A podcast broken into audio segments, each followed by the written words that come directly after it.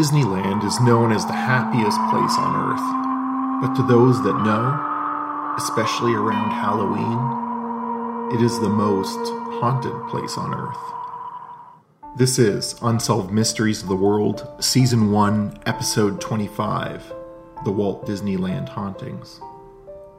Now, the person most invested in Disneyland is Walt Disney himself, so it makes sense that he would return to the park even after his death. Walt Disney kept an apartment over the fire station on Main Street, where he and his family would stay to enjoy the park or where Walt himself would go to get some work done. Patrons would often see a light in the window, meaning Walt was working at his desk. After his death in 1966, the apartment remained empty, but employees still went up to dust and keep it clean. One night, a woman went up, did her usual cleaning routine, shut off the desk lamp, and went downstairs. On Main Street, she noticed the light was still on. So, thinking she had forgotten to turn it off, she went back up to the apartment, shut off the light, and came back downstairs. Again, she looked back and saw the light was on. Thinking there was a short in the lamp, she went back into the apartment and simply unplugged the lamp and left. Down on Main Street, she looked up again and saw the light blink on, and the drapes pull back, as if someone was looking down at her. To this day, cast members report footsteps and knocking coming from the fire station apartment, especially at night. The light remains on now every night to remind people that Walt's spirit lives on in the park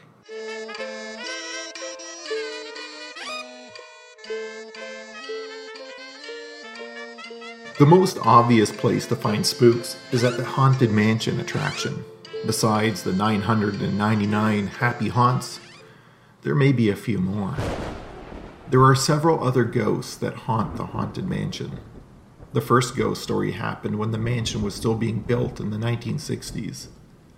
One of the sound designers was in the seance room and he heard music coming from behind a wall. He thought it was a radio, but there was never any talking or commercials. It was just music. He kept hearing the music for days. Finally, he decided to just put a speaker near the spot the music was coming from just to mask it. There is a rumor that the spell book in the seance circle is a real spell book and that Madame Leota was reciting a spell from that book. Each morning, when cast members would arrive at the attraction to open the ride, they would find the book in a different place each time, or on a different page. Each year, ride operators stop patrons from dumping the ashes of their dearly departed within the haunted mansion. When operators find someone doing such a deed, they stop the ride, have everyone exit, climb into medical hazmat suits, and vacuum up the ashes and dump them into the garbage. You may hear, upon exiting the haunted mansion, the sobs of a young child, or even see him in person. Legend has it that a mother spread her son's ashes in the haunted house, but he did not want that to happen, and it is said he cries because he did not want to remain within the haunted walls. Also, in the area where the passengers disembarked the doom buggies, a ghost in a tuxedo has been seen. One day, an employee working in that area kept seeing a shadow in a mirror she used to see the rides coming up. Every time she turned around, no one was there. Then a figure appeared to be wearing a tuxedo. She then experienced a chill and an unseen hand on her shoulder. She promptly ran out of the attraction and quit her job. When the Pirates of the Caribbean ride was being fabricated, Imagineers were having a great deal of trouble fabricating the skeletons so that they actually looked real. After several failed attempts, they found a Hollywood secret. They would purchase real skeletons from the university science labs and set them up on the ride. Decades later, they removed the real skeletons and replaced them with lifelike props. Rumor has it, however, that some of the original and very real skeletons still remain on that ride. The skull and crossbones on the captain's desk is very much real. Patrons visiting this particular ride find an odd chill in the air when they approach the scene, with the captain's desk. Ride operators report there is a boy ghost who is seen in the video monitors located in the control room by security. He always seems to be happy and enjoying himself, but when the boat comes back into the station, the seats are empty. It has also been said that Walt Disney's ghost and a couple of other ghosts sometimes haunt the Disney gallery above the Pirates ride. The gallery was originally designed to be Walt's personal apartment, as the one above Main Street in the fire station was kind of small. Mr. One Way haunts Space Mountain. He is most often described as a friendly ghost who appears in the line as a living person, chatting and enjoying the day. Sometimes he is described as a grown man with reddish hair, and sometimes as a child. The child interacts with other guests, but it soon becomes obvious he is not from our time. The spirit will board the next ride with a single rider, but disappears by the end of the ride. And another ghost haunts Space Mountain as well, but with less frequency. This ghost is called Disco Debbie, allegedly the ghost of a former cast member who died of an aneurysm behind Space Mountain. She is characterized by a phosphorescent green glow flying around the building. In 1984, 48 year old Regina Dolly Young from California was killed on the Matterhorn bobsleds rides when she fell out of her car and was fatally hit by another bobsled, according to the Los Angeles Times. An investigation showed that her seatbelt was found unbuckled after the accident. It is unclear whether Dolly deliberately unfastened her belt or if the seatbelt malfunctioned itself. Since then, the section where she was struck on the Tomorrowland side of the mountain has become known as Dolly's Dip, and park employees claim she still haunts that ride.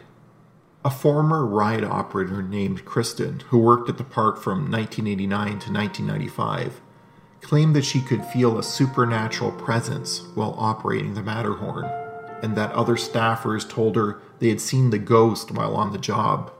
She says, I worked on that ride for several years, and I never saw her, but I sure did feel her. During her time at the Magic Kingdom, staffers were required to walk the ride after it closed every day to look for lost and found items, and she always dreaded it. She says, Every time I was unlucky enough to get a track walking shift, I had an uneasy feeling, like someone was watching me. I was always convinced that it was Dolly, and so I would often say hi to her the feeling was always the worst in the big cavern in the middle of the ride, and at Dolly's Dip, the spot where she died. In fact, the work lights in the tunnel near Dolly's Dip always seemed to be burned out. In six years, I don't think I ever saw one of those lights working. And sadly, this isn't the only fatal accident to ever occur on the Matterhorn. A teenage boy died after he stood up while on the ride and was struck in the 1960s. In recent times, the park has changed the ride seatbelts altogether. But if you're riding the Matterhorn, take special care on Dolly's Dip. It's a Small World can be a pupaphobic's worst nightmare, especially at night. Lights have been reported turning themselves on and off, while the figures were reported moving on their own, even after the power has been shut down. Staff claim it is a former staff member who haunts this ride, claiming they enjoyed the ride so much they can never leave. The ghost of an employee killed on the America Sings attraction in 1975 is a poltergeist who haunts most of Tomorrowland. This ghost is never seen but loves to play pranks on park employees. Among her tricks are rearranging the merchandise at Star Trader after the store is locked for the night, slamming doors when no one is there, and switching lights on and off. Debbie Stone, a hostess who was killed in just a week after the opening of the newly refurbished America Sings attraction. She was working as usual, greeting guests as they came in, before the ride rotated and took guests on the first scene of the carousel. Unfortunately, on that fateful night, she stood too close to the moving outer ring of the theater and was trapped and crushed against an unmoving part of the set. Park staff were notified, rather chillingly, by a guest who had heard her screams from the adjacent theater. Inevitably, the ride is now said to be haunted by Debbie, with employees having reported said they have heard her disembodied voice warning them to be careful as they worked. The monorail ghost is believed to be the ghost of a local teenager killed by the monorail train in 1970 after an unsuccessful attempt to sneak into the park one night by walking on the monorail track. His ghost manifests as a shadowy figure walking along the track between the park and the Disneyland Hotel. A feminine spirit haunts Main Street, although there have been recent sightings of her in nearby California Adventure Park. She often triggers the motion sensors in the shops along Main Street after closing, and she also materializes in the hours just before dawn. Those encountering her have described the ghost as a rather attractive young woman in white clothing from around the 1900s who will smile at them and walk around a corner only to vanish into thin air. Curiously enough, small children see her during the daylight hours, and there are several stories of the White Lady taking children who have been separated from their parents to the Lost Children's Center. And as cast members, staff, and visitors alike report more occurrences, take more photos and video, there will no doubt be more ghost stories for the happiest, haunted place on earth. It's a place of extreme emotion, of nostalgia and excitement, and of course, death and sadness. The next time you visit Disneyland, remember these stories and keep your eyes and ears open. If you have a Disneyland ghost story, join us on our Facebook page and share it. Please remember to share this podcast, subscribe, rate, and review on your favorite podcast directory. This concludes season one of our podcast series we will be returning in a few weeks' time with season 2. Our first season allowed us to explore many topics and to see which areas listeners like you are most interested in. Join us on our Facebook page or message us directly to suggest future episode ideas. Thank you for your support. A special shout out goes to a few folks that have continually supported this podcast. Susan Demeter St. Clair, Darren Boyle, and Vera Ruzica Morris. Have a safe and happy Halloween.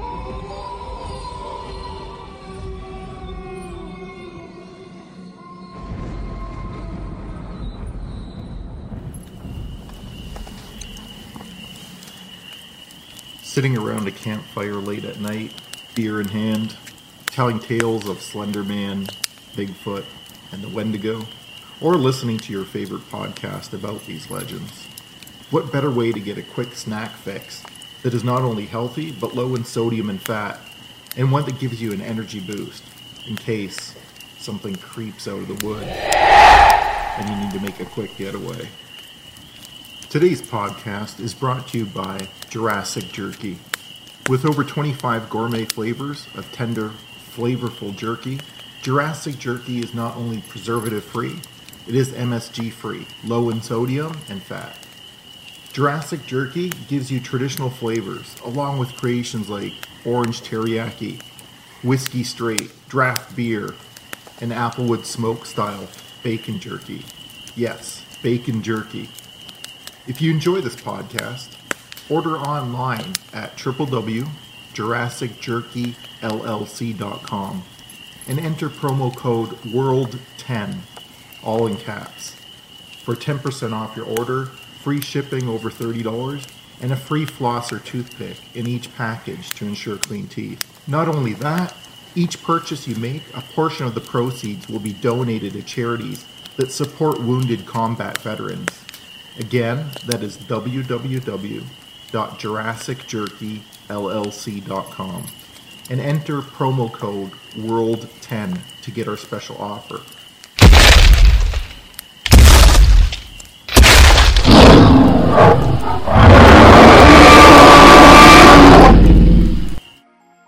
Thank you for listening to Unsolved Mysteries of the World.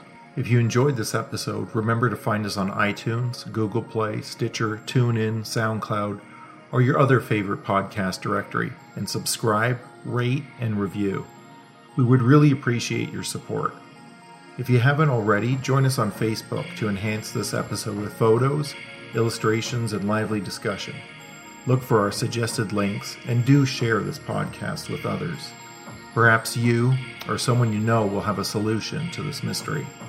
This podcast is created by Cold Rasta Studios and includes music and sound effects by John Savoy, Albert Ray, Gerardo Garcia Jr., Rana Szilard, Mattia Cupelli, Alex Lisi, Martin Kahlberg, and Adrian von Ziegler.